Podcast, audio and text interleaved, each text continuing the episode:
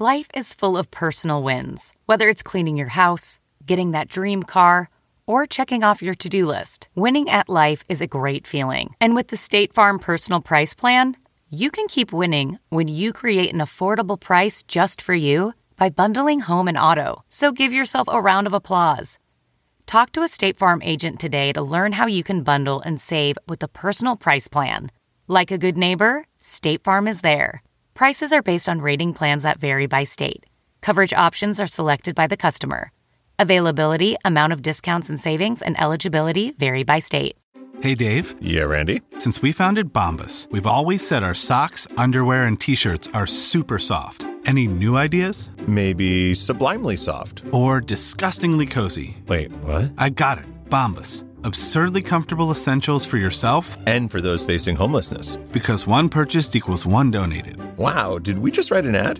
Yes. Bombas. Big comfort for everyone. Go to bombas.com slash Wondery and use code Wondery for 20% off your first purchase. Welcome to the Nerds Podcast number 639. Uh, uh, new episodes of At Midnight are not being made this week. Uh, this would be the week of February 16th through the 20th. Uh, we will return next week on the 23rd with uh, a very special episode with Paul F. Tompkins and two of the puppets from No You Shut Up is going to be the panel. So uh, I'm very excited about that. And then, then we'll be back on for a while. Also, uh, adding second shows to the Fun Comfortable Tour. A bunch of new tour dates and cities are going to be announced, I believe, next week. But uh, second show has been added in Chicago at the Athenaeum. The first show is sold out.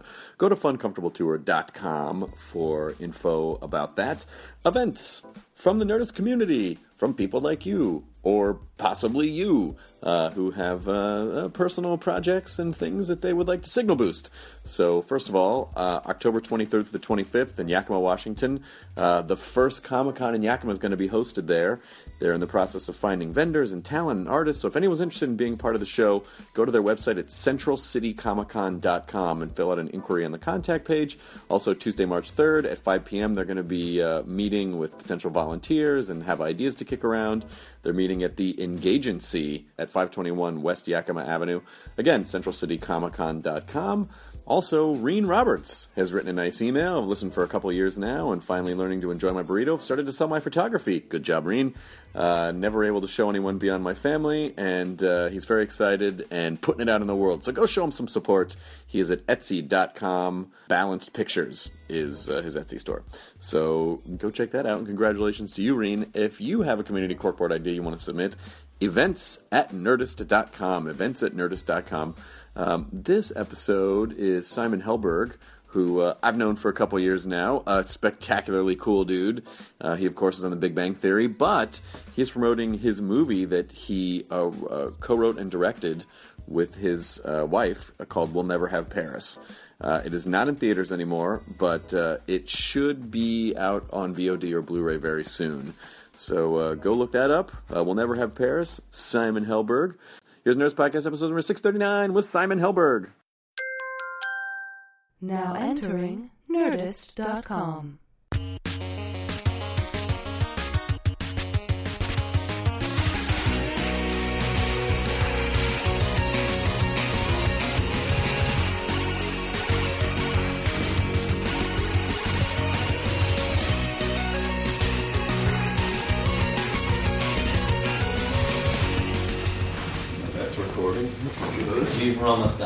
done. Yeah. How'd it go? It's a good, it's a good conversation. Yeah. Yeah. You were really I'm awesome. really good at this. Yeah, yeah, yeah. I, I just did what I thought you would have done. Yeah. Which I talked about you for most of the time. Good, good, good. Yeah, yeah. Good, good, good. That'll be all, Jonah. Do- That'd be great if we had a trapdoor in here. I would so love to just. Get rid of me? Mm-hmm. Just one trap door. Just one trap door. I'd get stuck in it, really. I'm just like, huh? Yeah. Just, just halfway in. Yeah. Yes, that's the, Uh, it's even worse now. the comedy now of he'll it. Never yeah, leave. yeah. would be fantastic. I have that same key, but it's, but it's the, at the valet. I Oh, don't want to drop names. But of course you do. You guys all got I raises. don't, I don't, yeah. Of course you. I I'm, I'm sure you must have nine of these. yes. Yes, I, I and I have a personal valet. He comes with me everywhere. Is That'd it be Kyle? awesome. Kyle's my personal Yeah. valet. That'd be so awesome if you could just have like a guy in a bow tie next to you and you'd be like, "All right, just just pull up to the meter and be like, just, Like Arthur. I guess that's what. Yeah. I want a John Gielgud Yeah. in my life. Yeah. Just always, just yeah, I a, was there to, for you. a hilarious older uh, gay butler. Yes. who is always there to provide insight uh, and and be my be my uh, surrogate father. If you were still drinking, you'd probably need one. I think I probably would be. Yeah, yeah. Be Oh my court appointed. I would just make some court appointed guy wear a tuxedo all the time just to carry me around. But uh, how have you been? I never, s- I never. We're all so busy. I never get to see. You. I know. I know. I God damn it! I keep grumble, I, s- grumble. I stand outside the door here and I wave to you, but apparently it, doesn't make an impression. I'm very busy. You're busier than me. I don't know if that's true. No, no. Well, you are. you're you on have s- like four, five, six things. But happening. you also okay. But in addition to your show, which takes up time, you also have this movie, which uh, would have Yes. taken up time. Now you're doing all the press for that movie. Which, Yes, yeah. Even though the movie is only ninety minutes, it actually it took longer to shoot. If it, if it was a ninety minute commitment, It's not a oneer, just an it entire. wasn't. No, it wasn't in real time. I I I really signed up for more than I was able to handle. I thought that Hmm. because I am on a TV show, and I thought Yeah, it's the same thing. ten to five. Like you're, Yeah. yeah. I was the like, movies all don't work that way. Though. no. Apparently, I I, saw, I mean, Birdman is like is a winner, right? they shot that in a weekend. yeah. I think Didn't they just all kind of like show up? they all showed Yeah. up. On, they, met- they all showed up on a Friday. Mr. Norton, Mr. Keaton, Mr. Oh, Keaton, we go. Mr. See you. Norton. and roll it. Yeah. All Yeah. right. Now roll roll in the real time special effects. Yeah. Yeah. Exactly. Well, yeah. that's why Keaton actually learned how to make things levitate with his mind. Yes, that's that, uh, right. Because he's that good. Yeah. But Well. yeah, and then by Sunday they all just went home. Yeah, it sounds great. I thought that's why it seemed like a blast, but it took a long what time. fun they had. Yeah, I think the way that it worked was that they uh, they shot it. They met on a Friday, shot it on a Saturday and Sunday, and then Monday it came out. Right. And uh, It was part of a 24 hour film festival. Yeah. yeah. Yeah, that's right.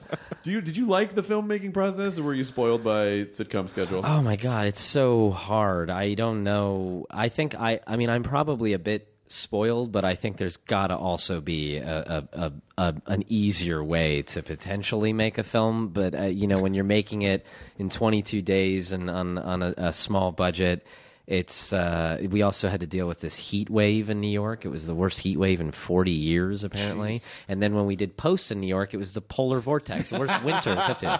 So it was like a mythical, literally like the gods were trying to stop us from, from making this. Of all the places in the country, New York really gets punched in the really face does. repeatedly. Yeah. Yeah. in a lot of different ways. I, I know it's uh, yeah, you gotta be you gotta be tough to live in New York.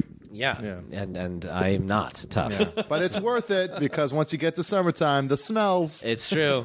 You know what people ate last week. Uh, yeah. So I I went. I was there for summertime, and that was uh, yeah. It was it was grueling, but um, I did and I had to do so. You know, I wrote it and I co-directed and produced it, and was and I, I it was a lot of pressure. And I don't I don't I lost 15 pounds making the movie. You can't spare that. I know that's what I that's what I, I was trying to tell my body, but I, apparently anxiety is a magical thing. Uh, it was horrible. I, I mean, you see in the movie like I, I like lose weight, but it's out of, out of sequence. 'cause Yeah. it wasn't a wonder. I eventually I ca- caved in. We had to shoot it uh, over a period of time and out of sequence. And I so I like there'll be like a scene where I'm like. 10 pounds skinnier in the middle of the movie and then I'm back. But it's Oh, weird. You know, but I, it's I lose it all from it's all ankle weight. So Yeah. you can't it's not You know, I it's not just from thought the that face. it's more like artistic choices that you were making. So, Yeah. you know, these are like the subtle. Well, Jake emotional Gyllenhaal changes. did it, and I was like, "What if I just lost 15 pounds?" what if I made my eyes look like they're bugging out of Yeah. my face? Yeah, The creepiest weight loss was Christian Bale in The Machinist. Which Yeah. That is- was that was is weird. fucking disturbing. yeah. Well, he, he these people are that's just not healthy. No. No. I, I, I, because I had heard, you know, his wife was like during at one point during the the shooting of I think of the machinist, she was like at, at night she was like the phone rang, she was like Christian, and he was just like I think he was like dead. I think he like I think that was it. And what I'm trying to tell you is he's he's he died. He's not, He died. He's not He alive died. anymore? yeah, sorry guys. yeah, well, someone I took guess- over though. Some other guy is doing it now. I guess he'll have to scream at God to Yeah. get out of his eye line now. yeah, exactly. Yeah. but no, but these people, uh, They called his stand-in from uh, uh, Empire of the Sun to come back, and yeah, turns out he aged to look just like him. yeah, it's crazy. like Dorian Gray. It was it was really smart thinking. Uh, yeah, um, but oh man, that tape was so good of him yelling at the guy. yeah. I think he oh, maybe since apologized for that. But then didn't he hit his mother while he was trying to apologize? But then his mom was like, "Christian, I think if you're going to say so," he's like, He just oh, hit her in the face. He just punched her in the Yeah, face. Like, oh, it's another, another fucking apology. And then, like a month yeah, later, he just keeps hitting again. the people Yeah, that are. yeah. trying- Oh, oh yeah, Please, can we stop asking him to apologize? Please just let him. it's his trigger. It's just, yeah. Stop with these buzzwords. These buzzwords like apologize. Yeah, yeah. Please be sorry. Yeah. What'd you Yeah. say? What the fuck? Yeah, yeah. No, please don't. Yeah. Don't hit me Yeah. repeatedly. yeah. it's uh, uh, the movie making process. I would imagine. I, I, I imagine it, it drives people insane. It does. I saw. I. I mean. I. I. I it made me so happy to have. Uh, I have, you know, well, to have a dressing room like on the show. I have these luxurious things, like a, a place to go to the bathroom that is with a door, and then a, even a place to sit. And uh, toilet? yeah, one of those. And so, I mean, this movie was, um, you know, people were passing out from heat stroke, and like uh, my wife ended up in the hospital after a rap party from shit. exhaustion. I mean, it was, it was insane. Then we had to go to Paris and shoot three days in Paris, and like a third of the movie takes place there. So we just shot like some of it guerrilla style. Some I don't even know how we got permits. I can't imagine it was totally legal. We shot in the naval uh, museum, and they were like, "You can shoot here, but if somebody high up in the French government or military dies within ten days, we are gonna." We are, we are not going to allow a film crew because we'll have to drape it in these flags and there will be soldiers. At, and I was like, oh, and I all of a sudden got very involved in French politics. just watching. I was like, I Just you jumping we, and taking yeah, a bullet. For exactly. yeah, yeah. I was like, Merci! yeah. I was. We need to protect these men. Vive la France! yeah, yeah, yeah. I was out there uh, uh, like a Navy SEAL, jumping into the into the waters and into the Seine, and and then look, I protected those guys, and we shot that scene, and it was great. And ultimately, Yeah. A film was made. Yeah, yeah, exactly. So it was. Um, it is hard. It is hard, but you know, uh, out came, and it's it, it was a personal is a personal story. So that it was like the amount, the layers of of uh, of just anxiety and stress, and um, and when you care about things, I found out. I think the key is indifference, uh, because if you don't care.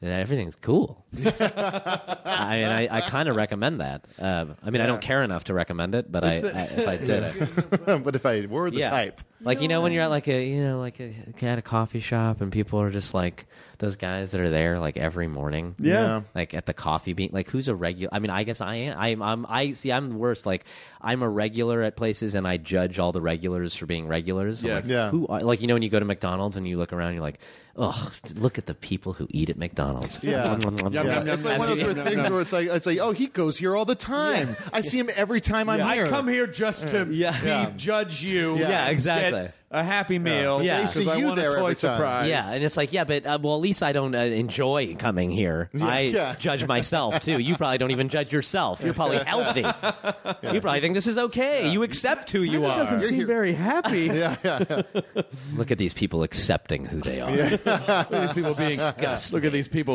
with their smiles. Yeah. Smiles and their content. happy Yeah. kids. Well, I'm on my way to therapy. I'll see you tomorrow morning. Grumble, grumble, grumble, Yeah. Grumble. My therapist will tell me I'm Yeah. okay. yeah, He's like, you have some barbecue sauce on you. Shut up. You have barbecue sauce on your Yeah. soul. yeah, exactly. I don't have it. Yeah, Yeah, It's, it's- it's uh, it's sad. Well, Yeah. I, I think uh, this is, but I think this is what you should be doing because you know, listen, your your show's not going anywhere for a while. I th- you oh, oh you mean in a good? You're not like your show's not going anywhere. No, no, I mean your show is your show. You mean it's not show's going to go be- off the air? You're it's not, not gonna go off It's not the going air. to. No, not, it, it already got there, Simon. It's not. Hey, Gonna, listen, buddy. Uh, your show's not. Nothing's Yeah, going to yeah, happen. that's why we brought you on. It's not. I I, mean, yeah. we No, can only send you those fake numbers for, for so long. I think uh, there is no NBC. Wait. NBC collapsed Yeah. with the great media yeah. implosion of the, 2011. The Nielsen ratings went out the window with Mork and Mindy's. Yeah, We've just been keeping. This is like. Have you seen the Truman Show? but it's. I mean, I mean, like the show's not going off the air No, anytime yeah, exactly. soon. But, but I think it's still. You need to explore other things. Like, Yeah. you can't just do you. You creatively, like you know, you get into a certain place where you know what to expect at work every day, and you need to Yeah. play with other things. Yeah, I yeah. I mean, you know, I. It's funny because I think people think like, well, this is it. Like you made it, and you, you're doing it, and you're on the show, and people know you as this guy, and like that's the dream. And in a lot of ways, it, it is it is the dream. But I, I guess it's more, you know, it's a dream. It's a part of this. I'm mm-hmm. sure you. I mean. I don't know. Like I don't I, I don't feel done because I feel like if I say like I, I've I've made it, then I then to me that sort of implies like and I'm done. Like I'm ready to be to check out or something. And I I mean I, I'm probably a little too I feel like I'm too driven for my own. Did I mention I lost 15 pounds uh, just during this podcast? Yeah, yeah. I can tell from the beginning. Yeah, no, I mean, I think I, I need to like to to cool out a little, but then I'm always afraid if I cool out a little that I'll you know like lose my mojo or something, and then, It's then the I fire in the belly. It is. It's Keeps but, you step yeah, ahead. that's called uh, colitis. That fire. but I think it's important because you know it's it's the the show eventually will stop because that's just the way things hey, work. hey, come on. No, I mean in a hundred years. Okay. But you've always been consistently working since I I've know. known you. Yeah, no, I've been I've been lucky. Like, I, uh, yeah, I mean, I and I, I mean, I work really hard, and and and then so the yeah, then uh, along comes this show, and you're like, uh, okay, I'll I'll do this pilot about God again, these ner- nerdy characters, like. Oh, I have to mention Stephen Hawking. Like I literally, I done. I, I said to my agent when I when I read the pilot, I was doing Studio 60, and this is not a secret. I mean, I've, Chuck knows this. I'm not uh, being like uh, jaded here about this, but I, I didn't want to do. I didn't want to audition for the for the Big Bang Theory because I was on this you know coveted great show, or at least what kind of uh, you know seemed to to potentially have greatness in it, which was Studio 60 and Aaron Sorkin, and all these great people, and then along came a show about nerds, and I had that's all I had ever played until this Sorkin show, and and it was like I was like I don't want to abandon this thing, and I'd done six pilots, and they never got picked up because that's what happens, and I sort of got convinced to at least audition, and and and then I was like, well, I mean, it was a great script, and eventually, like, my gosh, thank God, I I, I did, and I, I remember writing to Aaron Sorkin saying like listen, I'm so sorry. I hope that you understand, but I got this pilot, and uh, because I wasn't technically a regular on Studio 60, but I did like almost all of them. So he contractually he. I, they had to let me out, but I wanted him to know how much I cared about the show, and uh, I said, "I'm sorry, but I'm going to shoot this show, and I hope uh, you know you'll understand if it doesn't get picked up. I'd love to continue to be on your show, and maybe even if it does." And and he wrote back, "You fucking asshole," and then he wrote, shit. "Just kidding." They- And I was like, "Oh my god!" He's like, "They would have to pry the pen out of my cold dead hand to stop writing for you." And I have this email. Oh, that's like, so that's sweet. great. and I was like, "Oh, that's so amazing!" Like he was so supportive of of that, you know, decision. And I, I eventually, I guess it was, it was a good decision because that the Big In the next is- episode, your character on his on his show gets uh, if they had been if the, if Studio 60 had kept going, Yeah. your character would have been decapitated. Yeah. uh, Exactly. and your In your, Afghanistan. your body pieces would have been divided up. Afghanistan. Yeah, yeah. How did he?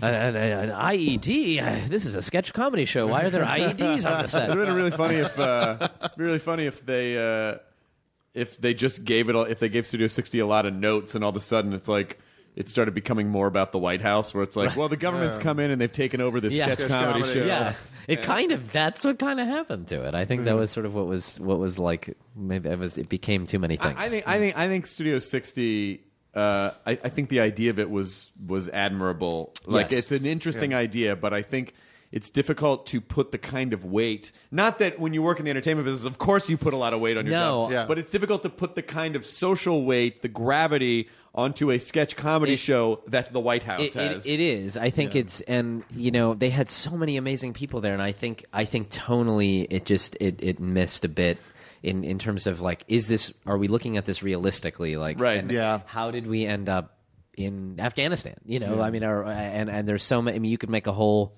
you can make a whole show about you know someone is too coked up backstage to go on live. And i mean i'd, I'd want to watch that. I mean you know that book the saturday night live book is like and of course they all knew the book. So it wasn't like it wasn't like aaron sorkin wasn't familiar. I think he hung out at snl Yeah. and, but i think he you know he look i think he likes I, there is a lot of high stakes at snl but i think maybe in, in his mind the, the global there's nothing that can beat global Yeah. stakes Well, I, think, And I think one of the problems with it was that you know 30 Rock started around the same time, and 30 Rock was you know a same premise of like the behind the scenes of a sketch comedy show, but it was so silly Right. and kind of like, and they, every time they would talk about the weight of a sketch, Exactly. it, they did it for comedic effect, Yeah. and it just kind of showed. It was just like I think it, they were just too close together. Yeah. If it, if they had come out at different times, I think it would have been fine. Yeah, yeah. It was, you know. And it- besides, the truth of what happens on shows like that is probably better than what you could fictionalize. Well, Like, exactly. I you mean, want to see the documentary of it. Exactly, Yeah. and you can thank James Franco for that. Uh, there is a doc- he made the uh, SNL. He did? He did. Yeah, I think, but it was just like a week able- in SNL, It was, right? Yeah, but then he actually did get a lot of people to to kind of come and do interviews, like from ca- to cast members. Oh members. fuck! I didn't yeah, know that. I and, thought it uh, was just yeah. Of It's- course he did. That artistic I, I- motherfucker. Yeah, I mean, yeah. How you know, dare Who's gonna say no to him? Have a perfect idea. Yeah, Yeah. it's got a ton of them. Damn it. yeah, he's. Uh, I'm sure he's quoting Rimbaud throughout the documentary, uh, grabbing his balls. Everyone just thinks he's saying Rambo. Yeah, yeah, yeah. He's like Rimbaud, First Blood. That's the trick. He's been talking about pop culture stuff the entire time, Yeah, but yeah. saying it differently. Did you ever audition for that for SNL for sketch? Well, you know what's funny is we're sitting. I won't reveal our location. I don't know if I'm allowed to. But Yes, you can. Uh, okay, I don't know where we are, but it's somewhere in in Hollywood. No, I know exactly where we are because we're across from where I shot Mad TV. Uh, Right. Which was so I always wanted to be on SNL, like uh, uh, like many people do. And I at at 19, I dropped out of college, um, and I started auditioning, and, and I it was like I got a lot of things going, kind of that didn't pan out. Some did, but it was like this sort of like storm of stuff happening, and uh, I ended up an audition came up. I think a couple years later for for Mad TV, and I. I was like, well, geez, you know, I really want to do SNL, but at that point there were no openings, and I had heard you can never do SNL if you do Mad TV, and I had never seen Mad TV, but they were like, they really want you to come in, and I thought that you know everyone kept saying I was too young for all this stuff because I was like 21 or 22, and they're like, they don't hire anybody that age, and you're too young, and you're too young, but just go in and. I auditioned for Mad TV. I they all said I was too young, apparently, except the head of Fox at that time, and she kind of she was like, "You need to hire him," and they hired me, and it was the worst experience. Oh no. And it was this lot. It's like a terrible. back terrible. Well, I had never seen the show. And then I did see it, and then I was scared that I had to go onto it. Um, and there were so many fabulous, wonderful, uh, you know, people on it. Really funny, funny people. But it was kind of a train wreck of a show, I think. Uh, And and there really were like incredibly talented performers, incredibly talented writers who also a lot of them were performers and people that I had grown up watching. But it didn't have any cohesion, and it wasn't you know the taste level was, it just wasn't in the same uh, voice, I guess that I that I wanted to to to speak in, and and I got buried there because the, you know they didn't want me, but the network wanted me, and I came in late in the game, and other people. It was like I was sort of in the middle of the season, and I just got squashed. It hmm. was it was, and I did seven episodes, and it was horrible. But like, I I guess at that moment I thought, well, then I felt like that was the that was the end of my desire to do and I had been doing sketch stuff out here for years like 5 6 years doing Second City and and doing a lot of live stuff so I was like and I was done I just that was it I had I was like well if SNL if this is the model for and I had read the SNL book and I read the SNL book in my trailer here on this lot while doing that TV and I cried I really did and I, I was just Sweet, because I- sweet irony. Yeah, I just hate. I just because I hated being on the show. Like I would pitch these ideas. Um, if people would listen, which was hard sometimes even to get that because you know it's such a political thing and it's a frat house thing and it's like, and I was late and people didn't. And but I started to kind of get heard, and then I actually started to get some sketches at the into the packet, which was huge. And then we would read them, and it would kill, and they like you hear in SNL, and then they wouldn't. They just wouldn't pick them or whatever. Or you'd shoot something and it would destroy, and they wouldn't air it. And it was like I just didn't understand it. And I was like, well, this is a, probably a fraction of what happens at SNL, and I don't. I just I was done. Like I just didn't want to. And then the next year, of course, was sort of that the moment I could have gone to audition, and it was like the year they hired everyone, like Bill and Andy Oh, and all yeah. those people, and um, and I was shooting actually Derek and Simon, which I remember right. hanging out around Yeah, yeah. and uh, with Bob Odenkirk and Bernie Brillstein was like, "Do you want to?" Do you want to do the SNL thing? You have to, if, but you know, I just need you to tell me now. Would you be willing to move to New York? You know, you've got. I was about to get married, and it was like, you know, you've got you've got a fiance, and I said, uh, and I just pictured it, and I was like, no, I, I don't. I'm not saying I would have gotten on, but like I just was, I and of course, but I'll always sort of be bummed in my heart that I didn't kind of the timing wasn't a little different, or that I Bill had a very similar, like, the same Well- thing. He was like, he, he had met Maggie, and like Yeah. he kind of just started getting work. He had a uh, the part on Derek and Simon Well, pilot. yeah, and stuff that was when started he to- auditioned. Yeah, he exactly. auditioned during the shooting of that, and he left, and then he came back, and he had gotten it, and I was like, I just. My I, my brain was spin. I mean, I was like, wait a minute. So that's like a th- you really like. I, I was so happy for him, but I was also so torn inside about Yeah. like that fate and and going out there and. But it, I, I just got so beaten down by it here, and I also felt like you know I was burnt. I don't know, sketch. I was burnt out. I mean, five years of did it doing it out here, and you want to tell like longer stories, Yeah. I guess. And uh, Well, that was- sketch is, yeah. sketch is tough because there are not a lot of outlets to do sketch, and and sketch is really sketch isn't really uh, like stand up can be an a, a- an end result. Like I'm going to be a stand up, Right. But it's difficult to just say I'm just going to be a sketch actor because the, it. It's, diff- you, it's difficult to tour with it. There Yeah. aren't a lot of. There's almost zero places on television where you can just be a it- sketch and- comedian. and it never works on TV ever. It's tough. I mean, whatever. Whenever you hear there's a new variety show, I mean, you know, there's a handful of obviously the iconic, fantastic sketch comedy shows, but whenever you hear about it now, it's like. It's just rare. It's like I feel like it's even harder to have a great sketch show than it is to have to see to find a great new sitcom or drama. Yeah, it's I like feel one like in a million. people Yeah, should think- do it because they love it, and Yeah. or do it because it because it trains them to understand how to do how to pick up character really Right. fast. But you have to kind of. It's like you know with the the idea of Key and Peele, like they had to make Sure. it the most cinematic sketch show Yeah. ever for it to but like they're actually great. make Like it. it's th- they have such a clear voice and an Yeah. idea of what they want to do. It's not a bunch of yeah, they weren't a bunch of random people being plugged Exactly, into and a team. exactly. And that and that's like when SNL. I mean, I think when it works, it. I think it's somewhat random because it is this chemistry thing that happens where because they are plucking them out. You know, I mean, unless they some of them, the the ones I think that work best from the from the beginning are the ones where these people have been you know they've been working together at the Groundlings or Second City or whatever. If they have some earlier kind of a, uh, history of performing together because that it is about the ensemble and I don't know I, I just the Mad TV thing I mean there were so many things wrong with it but that was yeah it, it was I don't know the politics of it I, I just I guess I there is a game you have to play particularly SNL and I But there must be also. I mean, there. But on every show there is a t- the, a, a, a tightrope to walk a little bit. You Yeah. know, especially you know, especially on your show now because obviously everything worked out. uh, Everything worked out Sure. okay. Yeah. But uh, you know, as because everyone's goals i think it's difficult for everyone to have personal goals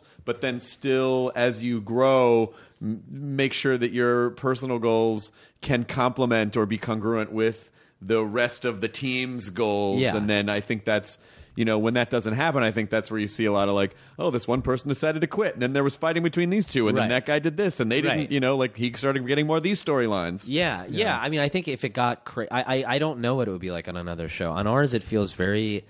I mean, we're we're actors for hire. We don't write the show. We don't contribute creatively beyond our performances and and our characters, uh, and which is you know a lot. But we don't come in with. Uh, we're not writing or pitching things. We're just we're there to to to have these great writers supply us with great stories and dialogue and and then we all go out there and listen to each other and and and show up on time and and uh, and that's it I, I mean and so I think like it it sounds somewhat simple but I mean that and you know there's drama here and there but I I haven't seen anything affect somebody the amount of screen time. I, you know I never hear oh my screen time is this or i'm never being oh I, because i you know gave a look to this person i was not in the last episode as much or that it, it doesn't saturday night live is like you know you're like an independent contractor that does everything you know and it's like you don't write for yourself like you don't get on. You do write for yourself you might also not get on and like and there are these politics well you want to write with the writer who has the most who's most popular right now with Lorne or you want to be in the you want to write a sketch with the performer who's most popular with or the person who you know has a movie out now because you know they're going to be able to get more it's like it, it really and i don't i don't judge anyone for that because I, I get that thing. I just i don't love playing that game. And luckily on big bang i mean i don't you know we don't i'm sure if i like shit in chuck's mailbox or something he would be like well first of all that would be an amazing feat Yeah. to i'm just i yeah And Charlie my- Sheen probably already did it. i'm not going to say that. Are say you whether- shitting and then putting it in there? Or are you actually shitting into the I mailbox? can I difficult. can uh, no longer confirm or deny whether I said that or it. Well, I can say that um, I I I know all of you in the cast to varying degrees, and, and everyone that I know is lovely. Like Yeah, I, it's you a know, good K- of Kunal and I work on a cartoon together. Oh, yeah, and that's right, yeah. he- you know, and he's you know, whenever I see him, he's just he's so warm and Yeah. sweet. And I've known Galecki for since Yeah. we were teenagers. Oh, I wow. mean, like it's everyone's Yeah. just you know. It's a really nice, yeah, it really is. Uh, it's pretty special, and I mean, I think that that contributes also to the success. Is just the, um, I don't know, there really, there really is like a kind of ineffable quality of where you just we all understand what the story we're telling is like we just do we and whether that's literally the story in the show or just why we're all here why we're doing it and and we all listen we all there, there's no confusion about i guess our role uh you know again i don't just mean character but just uh, like on the set Was and- that pretty immediate when you guys started? Did Yeah, you feel like a connection with everybody? Yeah, I think it was like you know, I mean, I I definitely like I was saying earlier, like I, I had shot um, so many pilots and it was you know, and you always hear like, oh, as soon as you stop caring, that's when it will it'll get picked up, and uh, you can't force yourself to not care. And uh, it would be awesome. Like I said also earlier, if I could just be an indifferent human, I would. It would be so. I'd be so happy. But I, I did finally kind of give in to well, hey, if I can make a pilot a year, I can live off that, and it doesn't matter Yeah. what happens to it. And we shot the pilot, and I kind of thought I had that. You know, I, I kind of I, that was what I was thinking. I was like, well, I'll just shoot this, and I can live. And but I did when we were doing it think this is something a bit different than I've experienced. The audience is way more enthusiastic about these characters. They don't know them yet. I don't know why they're applauding when we enter because they haven't met us yet. You know, there was stuff like that happening. It was really bizarre and um, excuse me, but I I didn't I, and the whole I guess geek culture thing, which I'm sure you can speak to. Well, I, I didn't under I didn't know anything about that. Even though you were playing these characters, Yeah, I mean, I, I I familiarized myself enough with what I could about that, but I don't. I mean, I, I, I and obviously the culture existed, probably, maybe not on as um, I don't know a ubiquitous uh, uh, uh, platform as it does now. Probably partially because of the show and ev- and you and everything that's kind of going on. But like, I just you know I was like, oh, these are. I I didn't realize how real these people were and how much they meant to th- those people. Like Right, the people that were these guys uh, lived kind of quietly waiting for someone to represent them. And because Yeah, the show the, sh- the show can be a little polarizing within geek culture because one segment of it is like I identify with these characters, and Yeah. another segment is like we're not all like that. You know what I, I mean? know, Like uh, it- well- it- you sort of get that. You sort of get the two. yeah, the initial, re- of course, like out of the gates, people, as they love to do, just rip you apart. Like, I, and I was like crazy. I didn't, you know, again, it's like people are so ready to just, I don't know, To what- rip your fucking I, head I just off. don't get it. I, I, really, I just constantly. I'm just a guy. I'm on a show. Please, you would do it. You would do it. yeah. yeah, that is it is the feeling. It's like like I you know, like I made a movie or I made a show. Like I didn't I didn't babysit your kid and then abandon him in a parking lot to go get drunk. Like, why are you so mad? You know, like Didn't the- abandon the kid in the parking lot and scrawl "fuck nerds" Yeah. across the top. Yeah, like the interview, the movie is going to start a world war. Like, I mean, then okay, maybe I understand. There's, you might say like, "Hey, let's look at some content. What what are we doing here, guys? Like, what's happening here?" But like this, we just made this TV show. It was a pilot, and they they ripped us down into our faces. I guess I give them credit for that. It was before Twitter, but they ripped us down, ripped us apart. Uh, at the this TCA panel, and it was like, "Do you are you going to have an original thought? Is everything going to be so sexist? Are you just going to keep copying old ideas? Are you going to are you to make fun of nerds? Don't you think bullying is? I mean, it was like, huh? I did. I, Yeah. I just. hey guys, it's it's a pilot. I just- it's a I just- sitcom, Yeah, an and it, it's twenty minutes long. Can you give us another twenty minutes to maybe find ourselves, and then maybe another twenty after that? Like, you guys like cool out. It doesn't. Everybody is so nuts to bring.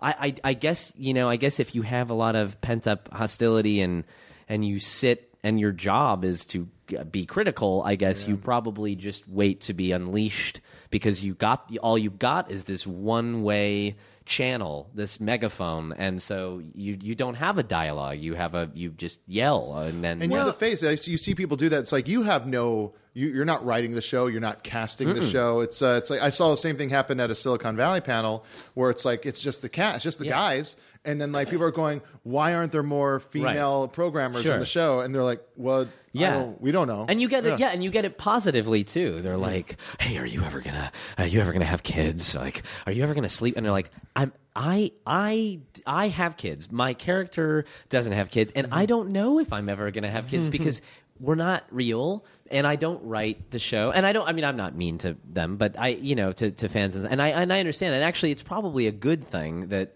or a good sign, I should say that that that people connect with these characters in such a real way that they do come up to you and and say like you know like in Star Trek season 3 I'm like this is going to hurt your feelings but like I haven't I haven't seen Yeah. Star Trek I I know it's crazy and I I I have I I mean I've watched enough from doing the show that I again what I need to understand but I haven't I'm not a Trekkie and Yeah. I'm sorry You know what else I found out? Um, uh, it turns out that Tom Selleck was not actually a private investigator. so, No, so- no. that's ridiculous. He Yeah. was. That's why they gave him the job. Jonah, no, I know No, you're. that's- that's why this they- is close to you because it took place in Hawaii. but- Yeah, yeah, he down the street. but the, it's mu- the not- mustache was real right yeah, yeah. yes, that was real. He just grew it for the part. But It was, no, sorry. Well, I think it's He when grew it because of the '70s. It's when people it's when people front load questions with how they want their agenda to be expressed Yeah. as opposed to just saying, "Hey, do you think X?" They'll go, Right. "How come X is this Yeah, yeah. way?" And you're like, "Well, first of all, we have not established that that's the case. Yeah. Let's have a conversation instead of Right. And, and and you as the face, people, you know, you are it's sort of like you're not just a performer on a show. I've learned you're also a customer service representative. Yeah. It's like you, you know, customer service representative didn't make the rules. They're not the boss. Right. They're the person you yell at when Yeah, you're, yeah. you know, when your thing didn't work. Yeah. And so, because they're the only inroad that you have, and so like I But we, they constantly. should stop lying. Their na- their names are not Bob. Bobs don't have access. not- I'm sorry. Bob. If they would just be honest, we would treat them better. I mean, But- come on. But I think it's you know like it's the reason why I get tweets from people who go.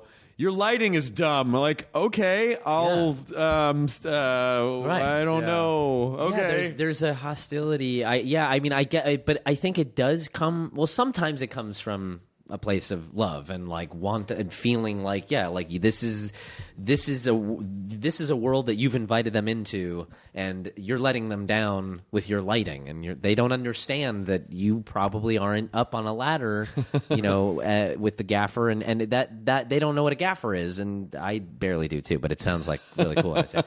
But I, you know, so I, I I do get it, but you know, I don't know. It's it's a it it, it constantly uh, the feeling of letting people down is like, and I mean, and the social media thing. I mean, my God, and the more I'm out there, like I've been promoting this movie, and it's like the more I'm out there, the more the movie's out there, the more it's like people just can't wait to tell you exactly where you've gone wrong and mm. how you could fix it. Well, I think the and- problem, People have more I- of a- yeah. you know, what happens is just when people, people watch television, when they watch eh, whatever whatever they're watching, whatever visual medium they're watching, they are seeing you two dimensionally. Yeah. and I think, it, it, and so they emotionally assign that as like they forget. You're a three dimensional person, Yeah. and maybe you don't control everything. And hey, you know, maybe you're a nice guy that took a job, and this is your job, and Right. you know, like you don't you don't pull all the strings. And I think when someone's you know critiquing something or leaving a comment or having, it's like um, they, I don't think they feel interesting if they have something positive to say. I think that's maybe that cultural thing. Well, it's also you know what's more what what is the quickest way to affect somebody? It's to it's to hurt them. And and to that I think what these people who do troll on comment boards or on Twitter to to you know leave negative or nasty things like they it would make their day to know that the person the celebrity the the person that they look up to actually notice them. It, it- the negative part of it is secondary. I think it's it's actually it's just what's the quickest way to be seen by and it's the same thing when I meet people. It's like apparently nobody watches my show because everybody that comes up to me, it's it's the, it's a relative of theirs that watches it, or it's their second cousin or their wife, and they always undercut the comment, the compliment, and it's like they'll be like, "Listen, uh, I saw." I, I don't get your show. I mean, I I, I, I saw part of it. I, I never really. My wife, uh, it's actually her her brother is the biggest. It would mean the world to me if I could get a picture with you just from from my wife's brother, my brother in law. And I'm like, well, wait. So how do you like? Well, I mean, I look, it it it, it grew on me, but it, and I'm like, all right. Or like someone will come up like, I hated your show so much when it first started, but I was uh, trapped in Honduras uh, in an internment camp. and it was the only And connection to the outside yeah, world. They well, they offered anal feeding or your show, and I I chose anal feeding, but there's you know there's at a certain point you know you're full, and I'm like uh huh. Anyway, could I get a selfie? and you're like, fuck. That's well, I just, so I just, weird. I think, I think, you know, I think it there's- humanizes. Yes, and I think there's a you know. common misconception that you know uh, that we as performers can't take criticism, and it's and I always say like it's not that we can't take criticism, just don't front load it with with aggression. Right. I- If you know if you have a concern, like when we first started at midnight, you know, not for any reason that any of us were conscious of. You know, we would all we the female comic always ended up in the middle. For some reason, it wasn't conscious. It was just the, and a couple of people were like, "Fuck you! You're always putting the woman." in they're like, "We didn't. I don't." But the couple of people that said, "Hey, I was just wondering. You know, is there a reason that you're doing that?" It just it feels it feels intentional or it feels weird. You know, have you thought about that? Yeah. that's much more. Were you like, we oh. like woman sandwiches? Yeah, it's very intentional. I would say. I, so that made me go, "Oh, you know what? Okay, you're coming at me from a reasonable Well, place." what, is, well, I, what was the critique of that? well, it- I think it's just it, is it's, the middle like a lesser? Uh, It's not. It's not at all. It's And just was it Jezebel who said it? It was not. It was not. It was just the idea that that we were that it was always the same. Okay. In the beginning, it was always the same, and it sort of felt like, well, at a certain point, it starts to feel intentional. And is there a reason that you're doing that and not? And there wasn't a reason, but you know, because it was, uh, you know, a criticism that at a certain point was presented to me reasonably. Okay. And I really thought about it. I was like, well, you know, there's no reason, but yeah, we shouldn't guess, do that. We right. should mix it up. You're right. I mean, like. I I welcome polite, constructive Yeah. conversation about you know because I don't always know what's right, and maybe sometimes I'm coming across in a way that I don't intend to. So Sure. I'm perfectly willing to examine that. But when people start firing arrows, Right. you're not going to open your arms and, and let your let 50 arrows sink Yeah. into your chest. You're going to tighten up Yeah. and get behind armor and get defensive. Right, and and also, I guess to what end? You know, what is the point? What what is the what is the what do you want? What do you what is the criticism? Is it to be snarky? Is it to be? And that's when it becomes It's be more. And Ah, it is This to isn't just for. This is we all do this, but when you, when you, when you, uh, when you, when your criticism is an attack, a lot of times it's actually more about you, Sure. than it is the thing you're Yeah. quote unquote trying to criticize. Yeah, yeah, exactly. Um, because if you really are interested in change, then you will try to understand first and have a conversation and go, Yeah.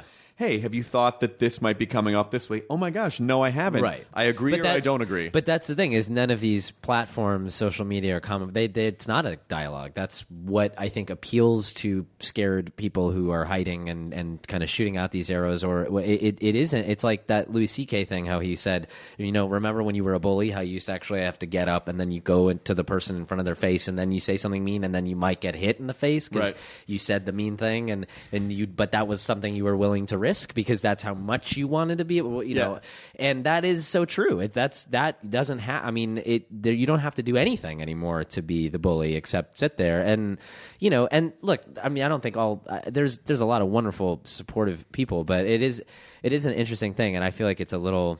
It's a little toxic, uh, you know, to hang out on online on those, and you know, I, I don't know. I, I've kind of tried to pull myself off of that just because I I'm also really not that interested in you know I don't know who those people are or what their agenda is. I guess I'm totally interested in like somebody I admire or respect telling me their opinion, but Right. uh, and they have the right to express their opinion, but but you can't help but get a little hurt. It's like if you walk down the street and a you know a, a crazy vagabond comes up and you know says like fuck you, you're you tiny dick motherfucker, and you're like, well, I first of all, I maybe I should wear some clothes, and but but you're So my like, bad But you're on like, there. well, that hurts a little bit. Uh, I you know I don't know why. Uh, I don't know that person, but it doesn't, fe- you know, it doesn't feel nice. I guess to have some some arrows. I got I got slung bent at out of you. shape the other day because um, someone was saying that a friend of mine got cast in a movie and, and someone else and someone was like that person sucks and they don't deserve to have that role and I was like and I got really defensive about it. I'm like Yeah. who the fuck are you to say what that person deserves? Right. Like, Yeah. I know that person. They've worked very hard. What have you done? Like, you know, Yeah. you can say and they were like, "Well, I'm just expressing my opinion." I go, "No, no, no. Your opinion is I don't like that person. You cannot say. You don't have the right to say what Right. someone else deserves." Right. Yeah. Yeah. And I, I totally got sucked in to the point where I had to like back away and go, Yeah. okay, well now I'm being petty. Now Yeah, I'm yeah. now I am Yeah. wor- now I am word dissecting, and I am doing the exact thing that I tell other people not to do. And in the end, we sort of uh, politely agreed to disagree because it just didn't. It just wasn't going to a good place. And Yeah, and I that's- think it's important to remember when you have an exchange with someone, what is your goal? Yeah. Your goal should always be to understand, and if the understanding that you reach is we just disagree, that's okay. Right. The other person isn't worse than Hitler because they don't share your opinion on a pop culture thing. Yeah, yeah. Worse than Hitler though would be a great pop song. Speaking, or, or name for a band. yeah, yeah. That's an awesome. But is it has you still seem totally fine and normal to me. But success is very, you know, like success, success, particularly in this town, can be very dangerous. Like it can because it it it's you know it can be somewhat poisonous to people. Yeah, I think so. I mean, I think that I don't know. I've watched people like go from not being successful to being successful, and like known them sort of throughout those stages. And I, I, what, I mean, what I've found is that it kind of only exacerbates what you are. I mean, if you're a if you're a kind person, uh, I think it actually kind of opens your heart a little more. And some, and if you're a shitty person, then you kind of get shittier. I, I think. I, I don't think that you start you know one way and then end up you know start as a as a lovely uh you know sensitive giving soul and then become you know a toxic uh, black-hearted uh, evil snake you know I I think that you're sort of it's just an exaggerated uh, it, it kind of feeds whatever you are uh, to begin with I, that's been my experience i mean and i've i've seen both i've seen kind of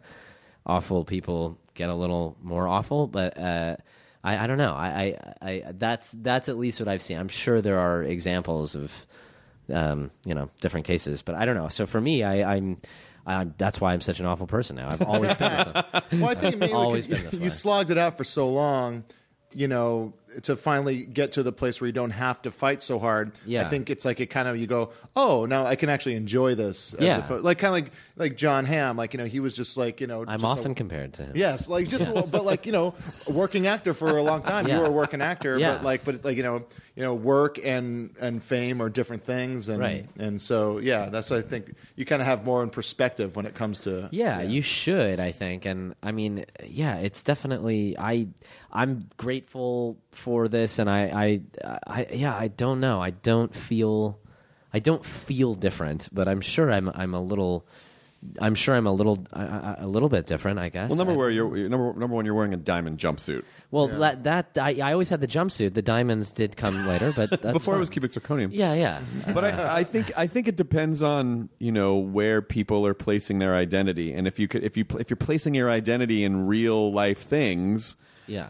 Then you're a little more protected as because you can't control the ebb and flow of it's something as tumultuous as the as as any business, particularly the entertainment business. But if you place your identity in success or in in money or in anything that's external to like that type of external you can't control that and so you're always going to be like ah you're always going to be trying to protect Right. that because that's your identity you Right. know and if it's not your identity and it's like well this is great for now Yeah. didn't work before may not work again in a few Yeah. years don't know just Yeah. hope it's okay Yeah, exactly. I think that, and I do think like I also some of the people that I know that have become famous that I knew like before they were like in high school and stuff, kind of like people that became famous really quickly, uh, kind of always acted like they were famous too, and I like there was a degree, and I and I I think in some way they manifested it. I mean.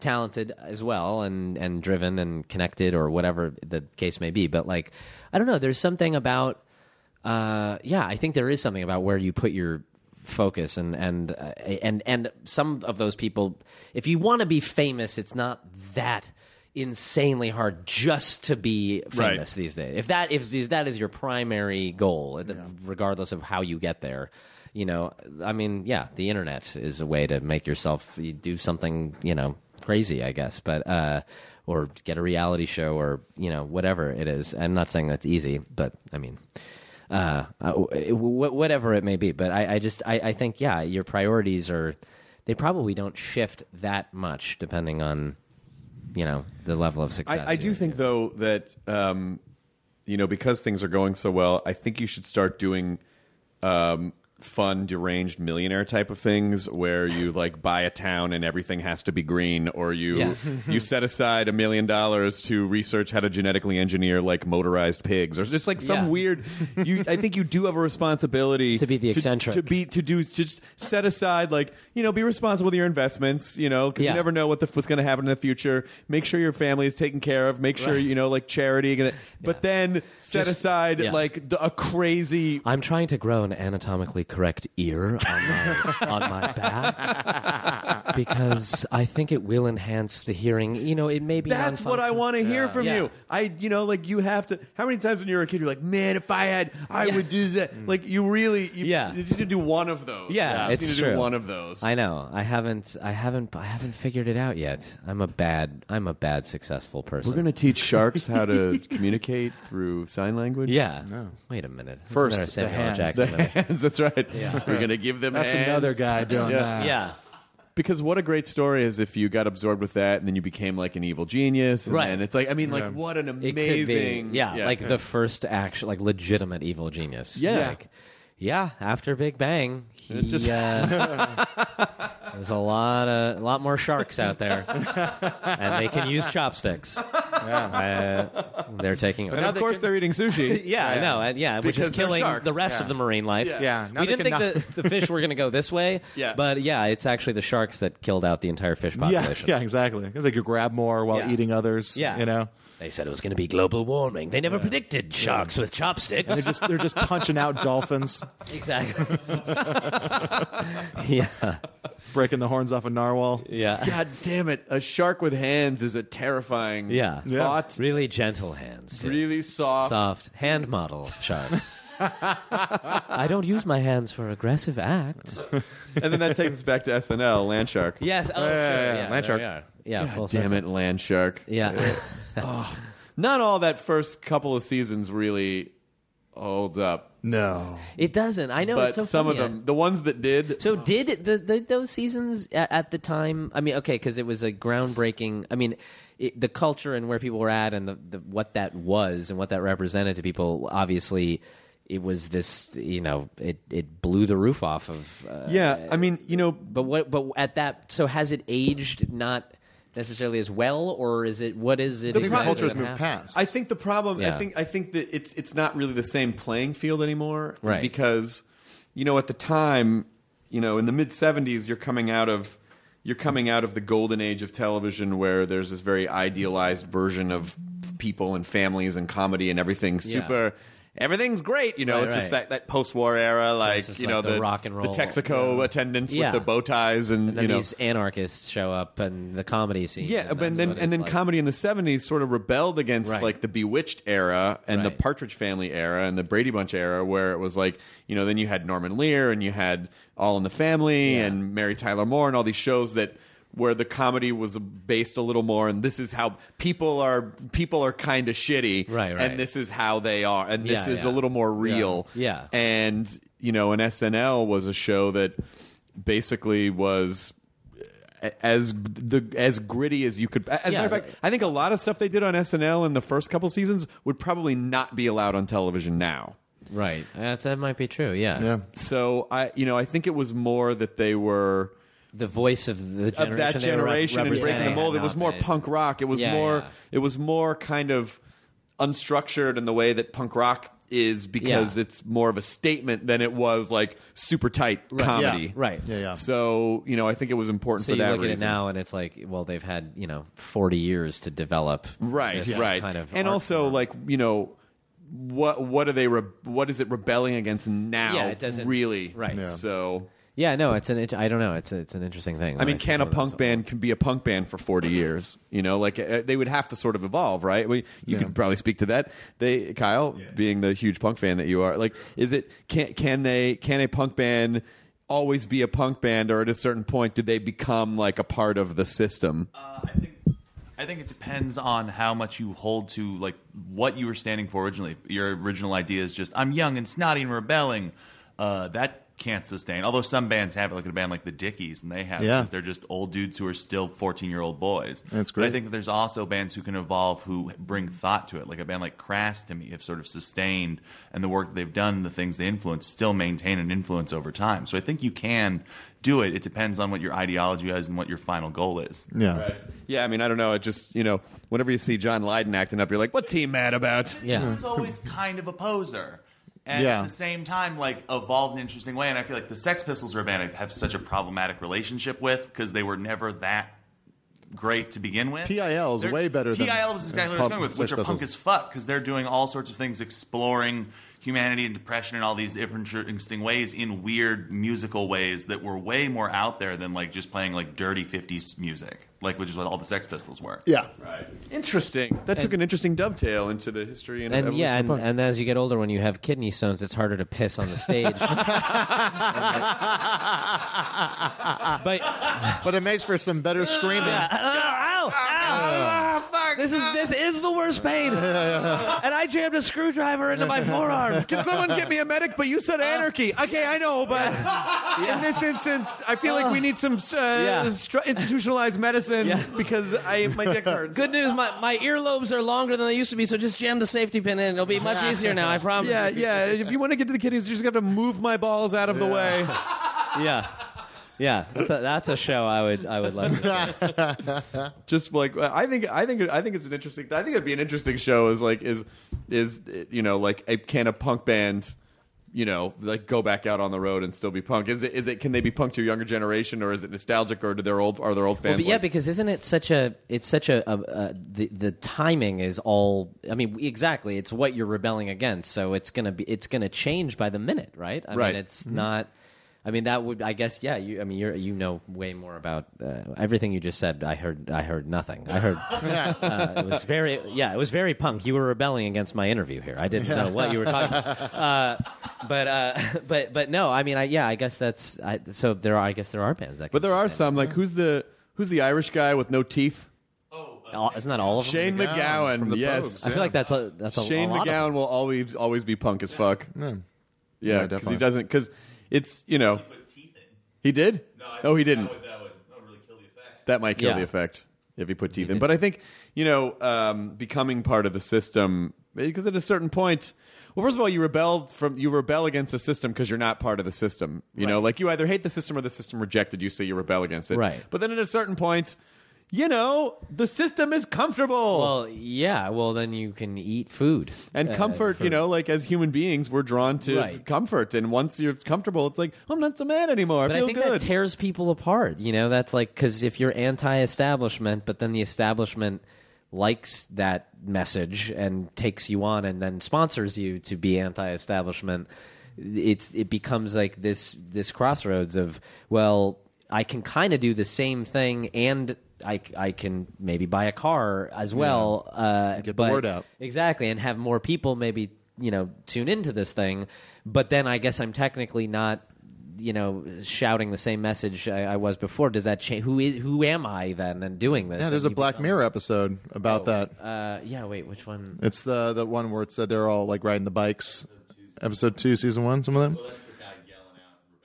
It's like yeah, Yes. like he's on that American That's the one- yeah, Idol yeah, kind exactly, of show. the American You just thing. And then- reminded me that I have to finish watching Black Mirror. I have a weekend off, and Lydia and I are going to watch the It's- fuck I've only out of Black seen Mirror. actually the first two. I saw Oh the yeah, first they're one. yeah they're great. I didn't see the Christmas episode. What? no, what? It goes off Netflix tomorrow. Oh, oh fuck! my God. Shit! We gotta go. God, what are we still doing here? Wait, I've, yeah, I've only seen the first two, but that second one. Yeah, second one's great. They're all great. Yeah, well, the second one is exactly what we're talking, and it is Yeah. it is really done. This is so perfect well. time. Eh, You know what? What a Black Mirror episode Right. that I only have a day and a half to try to do whatever I Yeah, can to watch exactly. Black Mirror. Yeah, that's. Or I could always just use TunnelBear and make my computer think I'm in the UK and then Oh, yeah. watch it That's on true. some streaming service Right, over that there. whole thing. Yeah, you guys. It's a proxy server. It's really solve that. Yeah, you are punk. proxy server. This next one's called proxy server. One, two, three. It's going to be played in a different building, Oh yeah, exactly. but it'll be broadcast here. Kyle, I like. Uh, it's, it's always.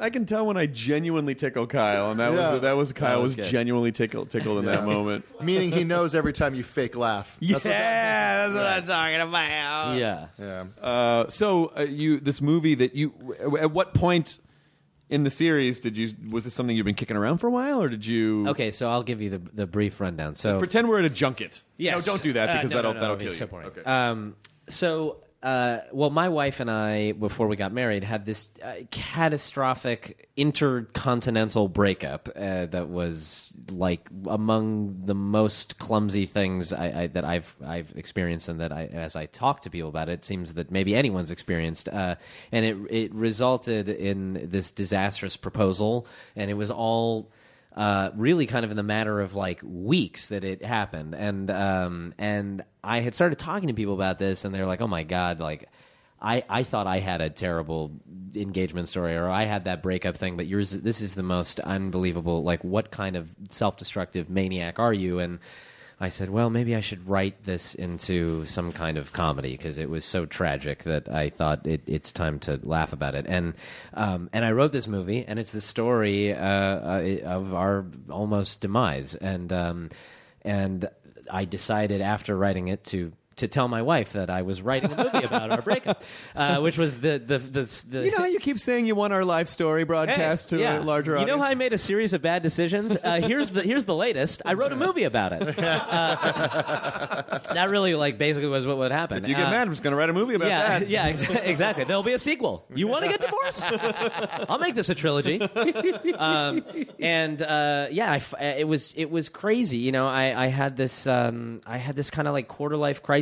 I thought I needed to be a man. I thought I should explore other possibilities, and I essentially just like pulled the rug out from this lovely relationship and set it on fire, and then uh, immediately regretted it and tried to put all the pieces back together. Ran back to her, ran to different girls, ran to my friends, confessed that I had feelings, lied to them, lied to her, inadvertently broke up, ran to other girls. Ran. It was like this, uh, like a few days of absolute insanity, and then by the time I came back, she had decided she was leaving to Paris, and uh, I said, "Okay, well, I'll follow you there." And I showed up, and I surprised her in Paris. Uh, then you were I- arrested. I, uh, well, effectively, yeah. I, I used the word surprise. It was more of stalked her, and uh, I really it was crazy. Now I don't know how I had the. I think at that age or something. I mean, and I was I was in love with her, and I had made all these bad mistakes, and I knew it, and I knew. I don't know whether I was like thinking. "W- sh- Will this be a romantic comedy someday? Because uh, in the romantic comedy, the guy would fly to Paris. Like I don't know if I was inspired by romantic comedies or what was leading the way here, but I did all these kind of grand gestures, and I sobbed and and groveled and wept my way through every national landmark in Père Lachaise, and really like. And she had met a Frenchman uh, who played violin, like in the course of a week. and Oh, that's rough. It was crazy. How'd you- she- how do you get past that? You don't. You you get you get put on a plane uh, and drugged and sent back to America, and it was. And then she returned, and we were in this again this horrible. We were still like broken up. It was I was dry heaving. I mean, it was like the craziest time ever, and. I decided, you know what would I think what would be a good move here is to propose to her, uh, which is terrible. And I continued to dig my hole, my own hole, and get in and bury myself. And uh, and the proposal was I, I don't it was the worst proposal of all time, and it was in a car, and I confessed more th- feelings that I had for other people uh, while we were in this gray area, while we were together. I, I like basically cleansed my palate of all the guilt I had ever had while proposing to her in like one long horrible You're a speech. terrible person. It was bad, but I, but the thing was, is I don't think I am that bad of a person. No, Uh, no, no. no, no. And that was what I started to kind of realize. Well, I hope that's what I'm telling myself. But I, I think that people get confused and don't and make bad decisions and tend to do it kind of in these moments uh, where where the thing that means most to them is right there and then they hit the eject button sometimes and you know hit their head on the roof and, and land in uh, That's Tom Goose. Cruise's You're arms talking about and Goose. float Yeah. out uh, into the sea with Yeah. a, a, a lifeless body. Um, yeah, uh, I, it always comes back to, to Top Gun for me. But um, But yeah, so uh, but I found a wingman and uh, That's all you Mrs. need. Iceman. So that anyway, it was it was crazy. So I, I wrote the movie, and then my wife and I decided to direct it together, which Wow. was crazy, and tell the story of our own uh, unraveling. And uh, But that's that makes it a fair and balanced portrayal. I think it does. Yeah. I mean, it was also a somewhat of a strange, like masochistic decision to go back and relive a, a lot of these moments in, like, to go to Père Lachaise where I sobbed to her and do that scene again. But with a camera crew and with my wife behind the camera, or to make out with like you know the other girl in our lives or one of the other girls and have my wife directing that scene while I'm actually making out with another girl because it's an actress while my wife's parents sit behind my wife and watch the scene in which I'm ostensibly cheating on their daughter it was like a And the DP is the Frenchman who plays the violin. so yes I mean- of course and he's pleasuring himself for some, I mean no it, it was As it really they want to do. Yes, twisting his mustache. But no, it really was like this. I don't know what you know. There was something also cathartic about it, I guess, but also sadistic and strange. And maybe my wife was exacting her revenge because what's better than like having someone kind of shit all over you and then going back years later, making them relive it on film and getting to criticize It's like them that about their performance in it. It's like the documentary with the war crime guys. Yeah. Yeah. Oh, right. Exactly. the one where they write. Well, yeah. What is that called? Oh, What's that called, Kyle? Well, we got it. Active Active- killing. The Act of Right, killing. exactly. Yeah. Yeah, they beat us to it. yeah. Yeah. Trust me, this is more upsetting. War is. but you know, there, so there, so there's two things that are interesting about this. First of all, the, like when the movie comes out, now you really are putting yourself on the line because if Well- people go, "Hey, that story Oh. sucked," we're like, "Uh, Believe me, well, this is partially because it, it is it at this point it's it's out. And It, I mean, in the last week, it's it's come out and it's it people can see it. And uh, and I should say that it's called "We'll Never Have Paris." And uh, and we got this amazing cast to play all these strange people. Uh, me being the strangest, but uh, we have Zach Quinto and Melanie uh, Lynskey plays. Oh, she's great. Yeah, she plays my version. Again, they're all versions of, of us, but a version of my wife, Maggie Grace, is in it. Alfred Molina plays my dad. Jason Ritter's in it. It's this like incredible group of people, and uh, and but the crazy part is that I am now because the whole idea here was I'm going to show myself in the most humiliating light possible because that is what I enjoy about I think about well about this story and I think about a lot of things. Did I it give like you closure on the thing? I think it certainly there was a coffin and a nail in in it. Uh, uh, there were lots of coffins throughout this. I It's a risky proposition. Like your wife could be like, "Oh yeah, this happened. Fuck you." I, well, that yeah, there and there was a lot of like we did. There were unspoken things, and like I don't know exactly what Agreeing on the, the the way that things happened from your two Yeah, perspectives. but that was kind of what we was intriguing about it because, and we didn't share. Well, I came close to sharing every detail. That was part of what ended. I was compulsively confessing every impulse and every thought and every detail. Like, well, if there was a kiss, was there tongue? Was it what? Was it French or was it Nigerian? What kind of kiss was it? Is there a Nigerian kiss? I'll show it to you. I learned a lot. It involves a prince and a lot of lying. Uh, but yeah, so I, I, I definitely uh, like it, it. It did open up a lot of areas. It was, I mean, again, it was a risk. It, the whole thing was vulnerable and scary. And why open up this horrible kind of past that we had? But part of it, I think, was because it felt universal in some way, and it felt funny to to me and i what i guess what makes what i enjoy i think the things that i gravitate towards in terms of performing or being a part of are things that kind of do are ugly and are humiliating and are kind of that to me that that is the most vulnerable Well, and that's a uh, very human thing too. Is is being in a situation maybe where something is given to you and it's exactly the thing that you sh- want. And you get terrified because you're like, "Am I ready for this? Am I ready for Yeah. this now? This being the thing? Am I ready for this being the thing?" And Yeah. you- or you, we're just naturally self-destructive creatures, and you you know, like, Right. "Oh, I couldn't deserve." I mean, or, or Yeah. you're just selfish or whatever reason. But those are all human things. They they they are. I, and I don't you know I don't even know what caused all of it. I mean I think that there is a desire. Yeah, there is a self destructive kind of gene. In Well, all how us, old but- were you at the time? But that's the thing. I mean I was I was 24 or something, and I think that That's that, the age where you do. Well, that's that is what you do, I think, and people sometimes continue to do it, and that and I, I guess the thing is, is that I don't think I didn't do anything that unbelievably wretched throughout this. I got confused, and I kind of made everybody suffer while I told them all of the details of my confusion, and I Sure. did affect people. I did, you know, hurt people, and I did hurt myself. But I was also very. It was a very solipsistic time. I was. It was all about you. Kind of like at that age too. You tend to look at yourself in the third person a little bit. You're like, this is crazy. I mean, my whole life, I'm risking my whole life. Wow. And you kind of, it's almost like you look at yourself in the mirror while you're crying and you're like, Yeah. wow, look at that guy go. That guy's got a lot of emotions. It's sort of like, that's like that moment. It sort of feels like that. And so I, I wanted to show that it's not appealing. It's not attractive. Like I didn't, and so we made the movie, and uh, and some you know uh, people have people have really responded incredibly uh, positively to it and related, and people have been moved, and people have thought it was hilarious, and people have also been like, "What a dick that guy is," you know. And so then for me, obviously, personally it hurts because it is a version of my. I mean, and the movie is a bit of a departure at this point. It's like you know, it's kind of half fiction, half half reality because I wanted to make a good movie more than make an indulgent documentary. But people, people, so then it, people have these reactions, and it's like, well. Yeah, I mean, you're you, whatever you may think, but I wanted to show a guy in less in, in in a less than favorable light. This is what I went through. I think people go through this. I think maybe they don't want to admit that they do, or maybe this is a hyper uh, exaggerated version for some people. That I, I don't know. For me, it's it's uh, it's it's kind of what happened. And then when I tell the story, like.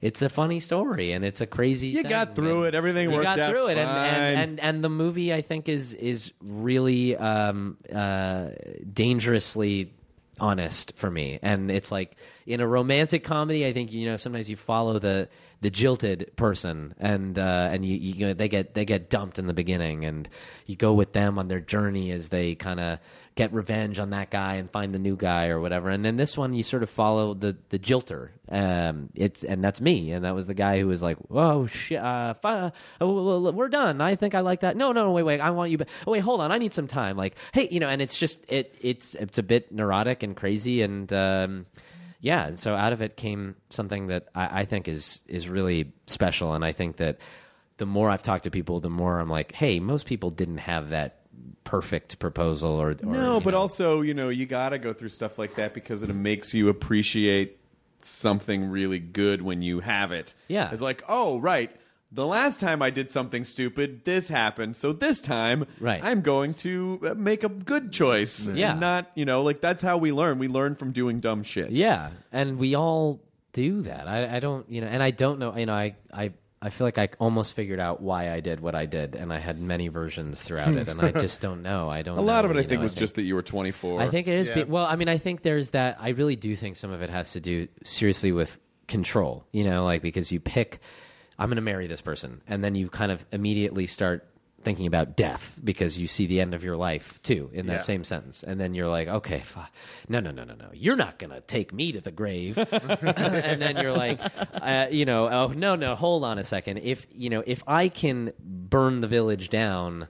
I can prove that I always had control here because I can then put it back together and Right. say like, see, I did, you know, and I think it is. It's that because we don't have control over anything, and Right. you know, hence you know OCD and lots of weird uh, disorders that come out of this desire to try to find some grounding here. And it's like uh, I think there are uh, there is collateral damage, and sometimes they're like they're they're, they're the people you love, and uh, But also, and everything you said, I 100% agree with in terms of like trying to give ourselves a sense of control. It's, I think it's why we do a lot of most of our ritualistic behavior is just like what you said. I also do think 24, 25 is when you first start peering down Yeah. the runway of your life. When you know it's like. 16, I'm going to drive. 18, I can vote. So I can drink. I'm 21. Woo, 20, college, I'm not I'm 20, 22. Yeah. What do I do? What do I do? Yeah. And then you're 25, and then you're like, there's no Right. more real like. happy birthday, whatever you know. the yeah, rest. yeah, you guys, we've been there. We've been there. Done this 25 yeah. times. You know how this is. Yeah. And then, and then you really start to feel like, oh fuck, is this it? Am I doing the right thing? I And don't it- know. I'm like, for me, it was a big thing. Like, am I a man? I don't know. That was like because it was like, am I a? Do I know how to? You know, I'm small. Like, I can't reach high up on these shelves. What do I do if I can't? oh, then no. Yeah, exactly. No, exactly. Uh, No, no, no, it's, it- but you're like, what if I can't open that jar of pasta sauce? Like, seriously, what if I'm at home with my wife and she's like, "Can you open this?" And I'm like, "Sure." Yeah, no, wait. Oh my god, I've been uh, trying to open this jar for three hours. That's all right. I'll get Pierre. He's playing violin. Yeah. If you need my help, Yeah. come open the jar again. Yeah. Ah. Here, you just oh, Simone. Yeah, yeah, rub my boo onto here. yeah, no, but I mean, it's like, what? What do I? I, I don't know. Like there were there were just these these things where I, I guess I in my brain I was like, am I a man? Have I been with enough people? Have I? Do I know what is out there? Do I know what I am? Do I? How much do you think of that as societal, and how much do you think is biological? Uh, I I think both actually. I mean, I think that you know, in some ways, like we're not we yeah we're not really built uh, necessarily physiologically to be monogamous in some you know although I, I I've heard that prairie dogs are monogamous they are and they're also fucking prairie dogs so I mean they don't Right. have that the, the the field is pretty pretty limited for them Flat but and uh, full of holes. yeah yeah exactly but uh, hey if I had a field flat and full of holes I would never leave the house I want to throw something at you, Jonah, because I I saw laughed at you. You no, get I saw so you mad. cringe because I made the literal joke about prairie dogs. I liked it. You did not. I you get so mad when I appreciate a joke. You don't have of to appreciate all of them. it was just I the like cringe. now I'm embarrassed. I saw that I Jonah liked it. like cringe. I get it was a terrible joke, Jonah. I enjoyed it. I- Shut up. But I was I Stop led you down onto the, me. the path. When I say prairie dog and I say in the field, I mean what else is he going to say? Yeah, I mean Yeah. seriously, Jonah. Seriously. Blame me. Do you need, me Why are need you to hold- blaming me? Do you need me to hold up a mirror so you can yell at yourself? You think I don't do that? There's no mirror in here right now. look No, at but- me. Look at me doing that pun. but yeah, but I think uh, I think um, I think it is. Yes, maybe there's. Look, maybe you hit that, but you start to overthink it, and you're like, is it more intellectual here, or is it you know because maybe my maybe monogamy is uh, intellectual and, and not biological or whatever. I don't know. All these things that everybody thinks about at different points. dating and, sucks. and then there's that too. It sucks, and and and you know, just sleeping with someone doesn't make you feel better. It Yeah. makes you feel worse. A lot of times worse because you're like, I thought this was supposed to make me feel better, Right. and I still feel empty. Now I feel worse. Like, Right. There's no, you know, I, I don't know. I, I think I, I'm curious to hear what you think about this idea of what does it mean to be a man, Right. And I, I think it's as simple as um, uh, learning to. Just take responsibility for your actions, you Yeah. know, and Well- and and you that means sometimes you fuck up but Right. as long as you can go i fucked this up but i'm i want to make it better and Well, yeah, know. and I think that that was actually kind of what what did happen. Well, and I also realized that this whole I'm a man and I need to maybe uh, you know sow my oats and you know hopefully I okay. Well, there's a great oat famine right now, but when the oats are, are back in season, I'm gonna have to. i'm gonna hit like one oat Yeah, just I'll be right back. Uh, but there's, but I also, but women are of the exact same. I mean, that's the the ignorant part too. I think is like sometimes guys think like, listen, uh, settling down. Well, yeah, women are. You know, we're all here to, together. I mean, we're built differently, but not that. You know, that it's not. Well, for some of us, it's it's very close bio- physiologically. But yeah, no, I I don't think that there's much. I think that that the same desires and the same tendencies run rampant through both men and women. But I think at the end of it, I did come around and say, okay, well, uh, I think the problem was that I wasn't taking responsibility for everything. I was saying like. The, you know, you know when people are like, "Look, I know I'm a bad person for saying this," but and it's like that's such a cop out to say that. Is that It's Nick like- Cage saying that? Yeah, yeah, yeah. I just really want to do Ghost Rider three. I know I'm a bad person. Does it make me a terrible person for wanting to do this evangelical film? I just think Left Behind has a lot of life in it. now just say that there uh, please just say there are clues on the money There are clues on the money. um, yeah, but I, but yeah. So I think at the end, it, it- yeah, you, when you come back and you say Jesus, I, you know, just saying. Uh, I have these impulses. I have these desires. I did this thing. I don't know what I want. I can't, you know. Well, that's cool that you know how to be really honest, but Yeah. that's not necessarily commendable. Like, Right. Just being honest. If it's just to clear your conscience, or it's just, it's like that's uh, Selfish. It's what they call selfish. Exactly. That, that's what I didn't when know. you when time. you don't like people who say whatever they want and don't take into consideration another person's feelings Sure. or what it Or or, it- is it organic to the situation is something like a truthful Narcissism. person, yes because a truthful person will answer a question on. I mean, an honest person will answer a question truthfully, Right. And an asshole will just tell you whatever the fuck Right. they think, whenever the fuck they think, it, Yes. regardless of like anything. on Twitter sometimes too, or you know whatever. Yeah, there's you're like, well, what is what is what is this? What's what to what end are we doing this? And I I don't know. I experienced it too, like because still you know being uh, what does it mean to because I have the tendency to call out you know like if I ever have like a meeting where I, I feel like this is so silly like we're sitting at it look at how funny this is we're all taking ourselves so seriously we're at this big conference table and life is so fucking stupid like don't how do we sit here and have a conversation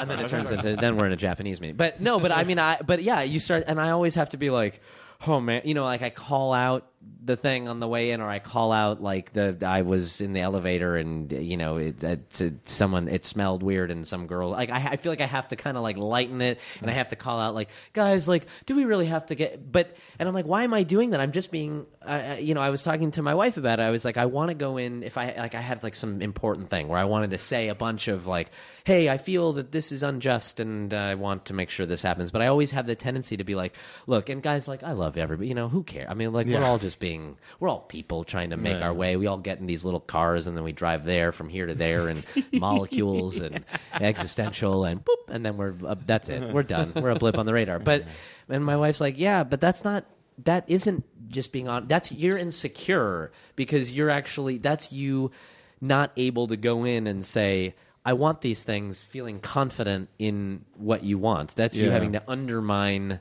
the whole situation You're trying to 'cause- make it seem smaller. yeah, because you're being like, I'm a like, yeah, like in the grand I- scheme of things, it's not important. But what I want, Right, right, exactly. Or just like, and so I, I don't know, and I, I guess I so I still have that tendency, like just being self-reflexive and self-deprecating. That that doesn't make you a bigger person. It doesn't make you a, a smarter. Per- I mean, sometimes it's just fucking being selfish, or it's just, or it's just being insecure.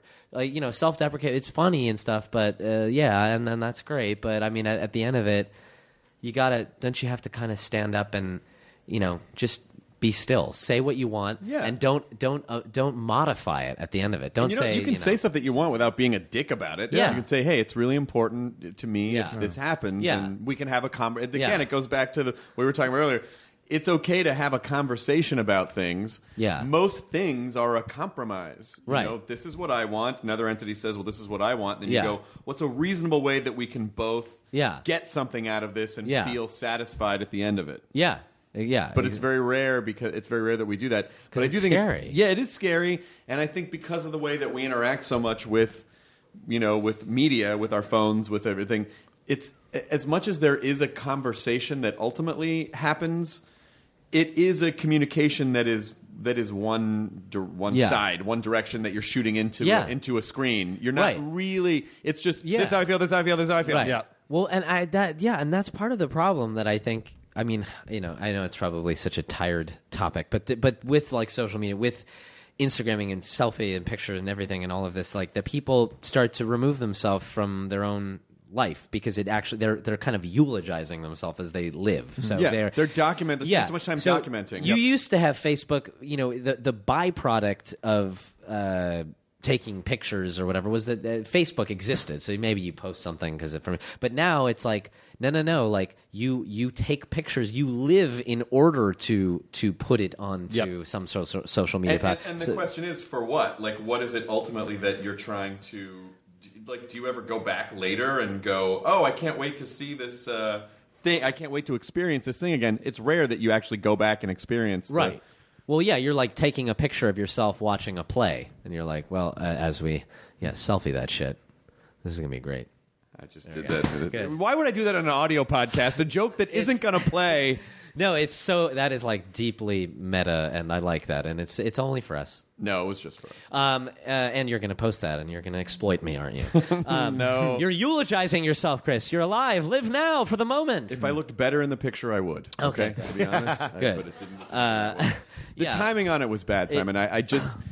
Well, you didn't have the camera to look. no, I'll show you I had to futz with it, but but I, I agree hundred percent. And and by the way, I'm guilty of it too. It's like Sure, I, uh, because everybody gets, you know. how many times have you been? This I'm so ashamed to admit this, but how many times have you seen a beautiful vista or been to a beautiful park or something and your first thought is I got to take a picture of this. And then you Right. start feeling the pressure of like Oh yeah. I don't know if I'm going to take the right picture to capture this moment in the Yeah. way that I'm feeling it. But by that point, you're not feeling it anymore. Right. Yeah.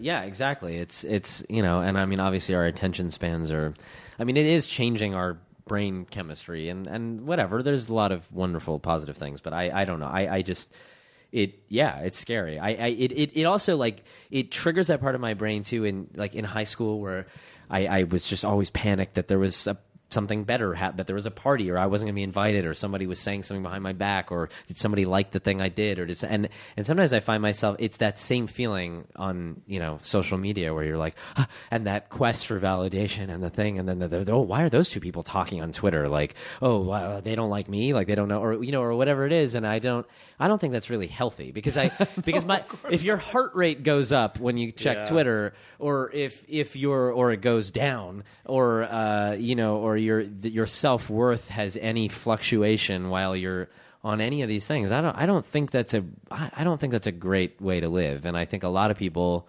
you know, do that the first thing in the morning or the and so I, I you know I But it just goes back to where you're placing your identity. And if you're placing your identity in the validation of other people Yeah. at, at, at any cost, Yeah. you are not going to live a happy life. yeah, it's just harder than ever, I think, to avoid it. That's kind of what it, which is, you know, it's always been, there's always been a version of it. And, uh, you know, it, I think like it's, it used to maybe people, celebrity was a way you would uh, get uh, out there on a big platform and, you know, say like, "Daddy, do you love me now?" or whatever. But uh, but I but now you know you can say like followers. I mean, who, can you imagine like 20 years ago if you overheard somebody be like, "I got 800,000 followers," You'd be like, "Oh, it's Charles Manson." How many likes do you get? How many likes do you have? Yeah, yeah, exactly. I mean, I think the prophets talked about. I mean, it's it, it's weird. I but you know, hey, here we are. So Yeah, but you know, it's. I think it just sort of plays into. I mean, it. it the, the the dark side is all fear based and insecurity Yeah. driven, and and and the, the best thing that we can do is as we get older and wiser is just realize like, eh, it doesn't really Right. say anything about who you are. And, No, no, I you don't know, think like it's- so. It's it's o- it's okay, and and I think it's a. I think it's great that you made a. I mean, because in your position, you you must get you must get offered stuff. yeah, there are things. It's hard. It's also scheduling like is challenging just because of the show and and, and summertime. But to pick a of- thing that meant something to you, that really is an Yeah. expression of something that was personal to you, is you know is like It's- uh, I'm sure there was probably something that you may have turned down that was more money, potentially more notoriety, whatever, Yeah. and you were like, I don't need that. I just want Yeah. this thing that means something to me. Yeah, yeah. It it it took you know, and it took some time. It took some years to do it, and we had a baby in the middle, and we had to you know postpone it, and it was like, yeah, it was definitely uh, a, a labor of love and and uh, dysfunctional love, and all all of that, and uh, it came out, you know, it came out the way we wanted it to come out. So. Have you guys? Well, you must have. I was. Have, have you actually just sat down and watched it alone together and been like, Oh God, we that's like the last thing we'd ever want to do. I mean, because I guess the, you know you're editing, you're in a room for so many months, and it's like all you do is watch it by yourself, and so you're like you you hate it by the end, and you can't tell what's happening if it's working or you, Yeah. you don't know what you're watching because you're I mean, this far from it? yeah, yeah, and it's also like it is a comedy. At the, I mean, it's it's got some darkness and uh, some real gritty kind of honesty and, and painful moments in it, but it, it it is it is a comedy. And then we you know we you lose perspective, and so we went the first time we got to watch it with an actual audience was at South by Southwest. And it was it was like one of the best nights of my whole life. It was amazing. It was the place went too crazy actually it was like they were it was like a rock concert we didn't you know it might have been a little disproportionate to what a uh, I don't know a normal uh, audience. I don't know what it was about it, but they went absolutely nuts, and uh, and we got this incredible response, and it was like exactly the kind you wanted. They laughed.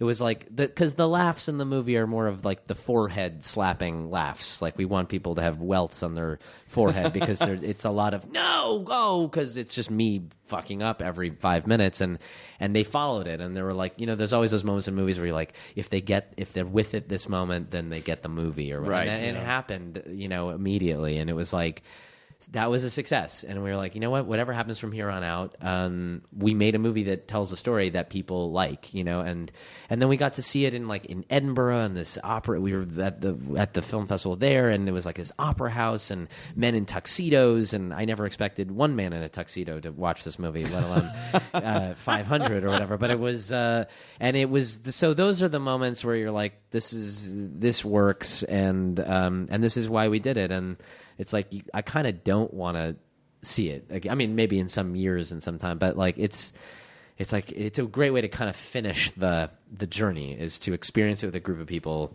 who don't know you and don't know your story and know that it works for them too. And uh, yeah, and it had we got a, a, a wide range of really people moved and people thought it was hilarious. People thought it was so painful. People, I mean, it was it was great. So that's all I guess you can hope for. And and but I mean, it's not easy. I think you have to be compelled like like a like a lunatic to make a movie. I mean, I think you really kind of have to go, you know, into uh, in in and into the asylum and break out uh, in order to make the movie, and then check back in after heal, put on that weight that you lost, and uh, and then go, you know, promote it. Well, you look great. I, I thank you. The weight's I'm- coming back on, actually. And I'm very excited for you. And uh, as I've said, you know, it's it, all of my encounters with you have been so great, and we've had dinner a couple times. We and it's have. been- we should do that again. And and I and I really would like to see you do a one man show called Cage Match, where you just.